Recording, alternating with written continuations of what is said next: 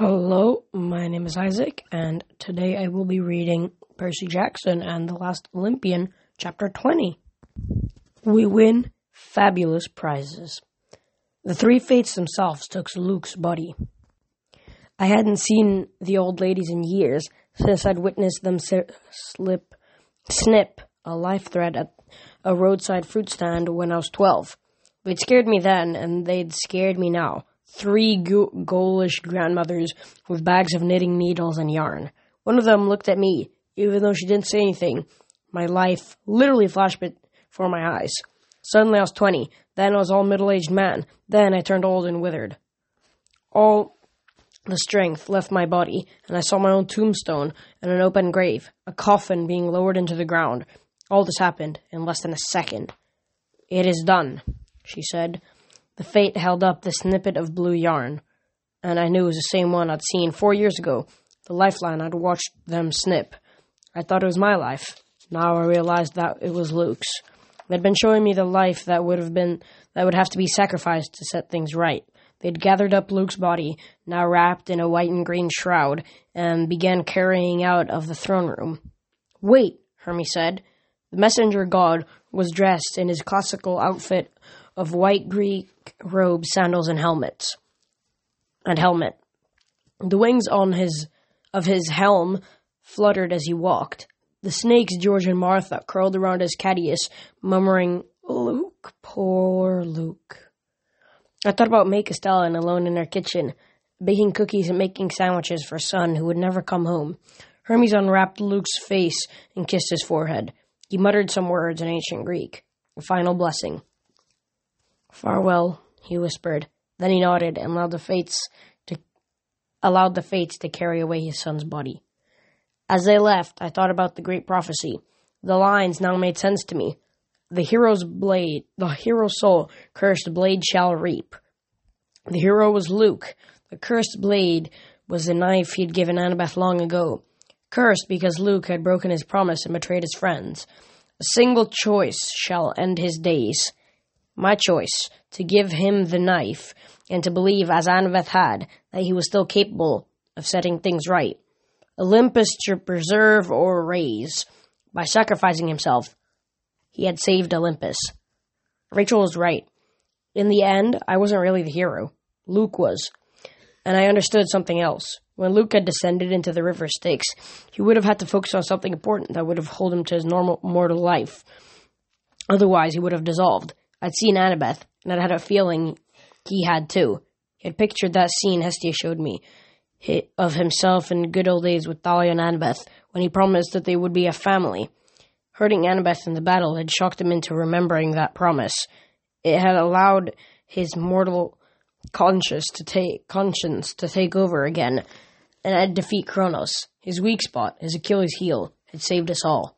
Next to me, Annabeth's knees buckled. I caught her, but she cried out in pain, and I realized I'd grabbed her broken arms. Oh my gods, I said. Annabeth, I'm so sorry. It's all right, she said, and she passed out in my arms. She needs help, I yelled. I've got this. Apollo stepped forward. His fiery arm was so armor was so bright it was hard to look at, and his matching Ray Bans and perfect smile made him look like a male model for battle gear. God of medicine at your service. He passed his hand over Annabeth's face and spoke an incantation. Immediately, the bruises faded. Faded. Her cuts and scars disappeared. Her arms straightened, and she sighed in her sleep. Apollo grinned. She'll be fine in a few minutes, just enough time for me to compose a poem about our victory. Apollo and his friends save Olympus. Good, eh? Thanks, Apollo, I said. I'll um, let you handle the poetry. The next few hours were a blur. I remembered my promise to my mother. Zeus didn't even blink an eye when I told him my strange request. He snapped his fingers and informed and informed me that the top of the Empire State Building was now lit up blue. Most mortals would just have to wonder what it meant, but my mom would know. I had survived. Olympus was saved. The gods set about re- repairing the throne room, which went surprisingly fast with twelve super powerful beings at work. Grover and I cared for the wounded, and once the sky bridge reformed, we greeted our friends who had survived. Cyclops had saved Thalia from the fallen statue. She was on crutches, but otherwise she was okay. Connor and Travis Stoll had made it through with only minor injuries. He promised they hadn't even looted the city much. They told me my parents were fine, though they weren't allowed into Mount Olympus. Mrs. O'Leary had dug Chiron out of the rubble and rushed him off to camp. The Stolls looked kind of worried about the old centaur, but at least he was alive. Katie Gardner reported that she'd seen a Rachel Elizabeth Dare run out of the Empire State Building at the end of the battle. Rachel looked so unharmed, had looked unharmed, but nobody knew where she'd gone, which also troubled me. Nico di Angelo came into Olympus to hero's welcome, his father right behind him, despite the fact that Hades was only supposed to be uh, on Olympus on the winter solstice. The god of the dead looked stunned when his relatives clapped him on the back. I doubt he'd ever gotten so much and gotten such an enthusiastic enthusiastic welcome before. Clarisse marched in, still shivering from her time in the ice block. The Ares bellowed. Then and then Ares bellowed, "There's my girl!" The god of war ruffled her hair and pounded her on the back, calling her the best warrior he'd ever seen. That Drakon slaying? That's what I'm talking about. She looked pretty overwhelmed.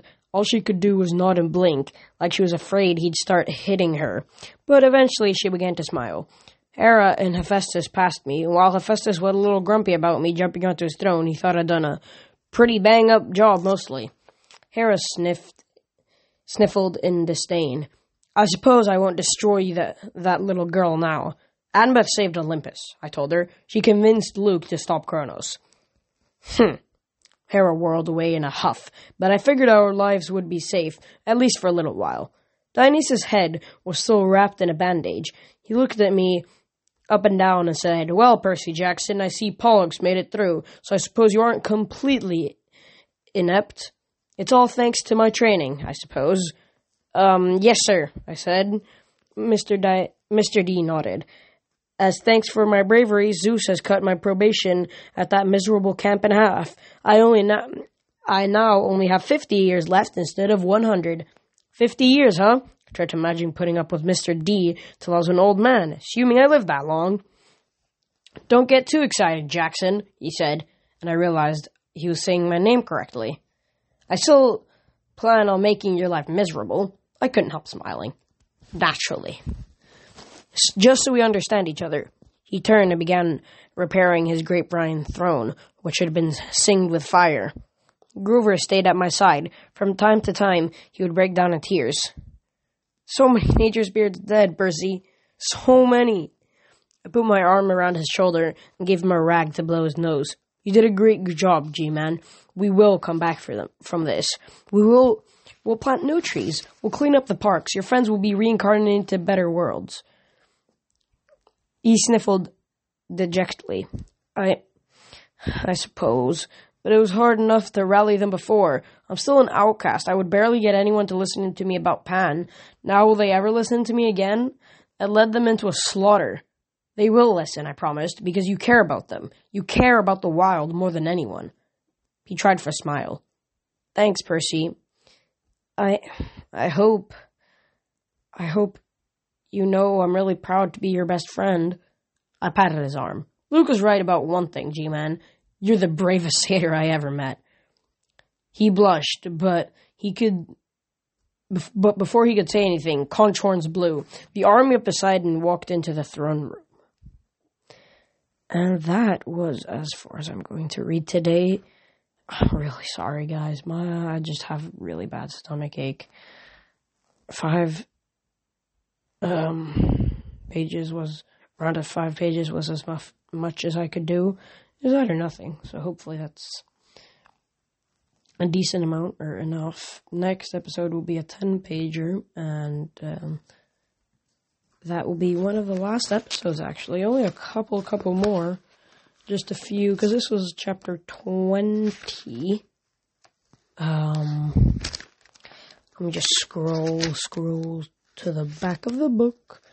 Let me just scroll. Wait, I'll just scroll to the front of the book. I'm so stupid. Oh my. Oh my, oh my, Jolly G. Uh, there is 23 chapters. We are on 22 and a half right now. We're almost done with the book. Almost.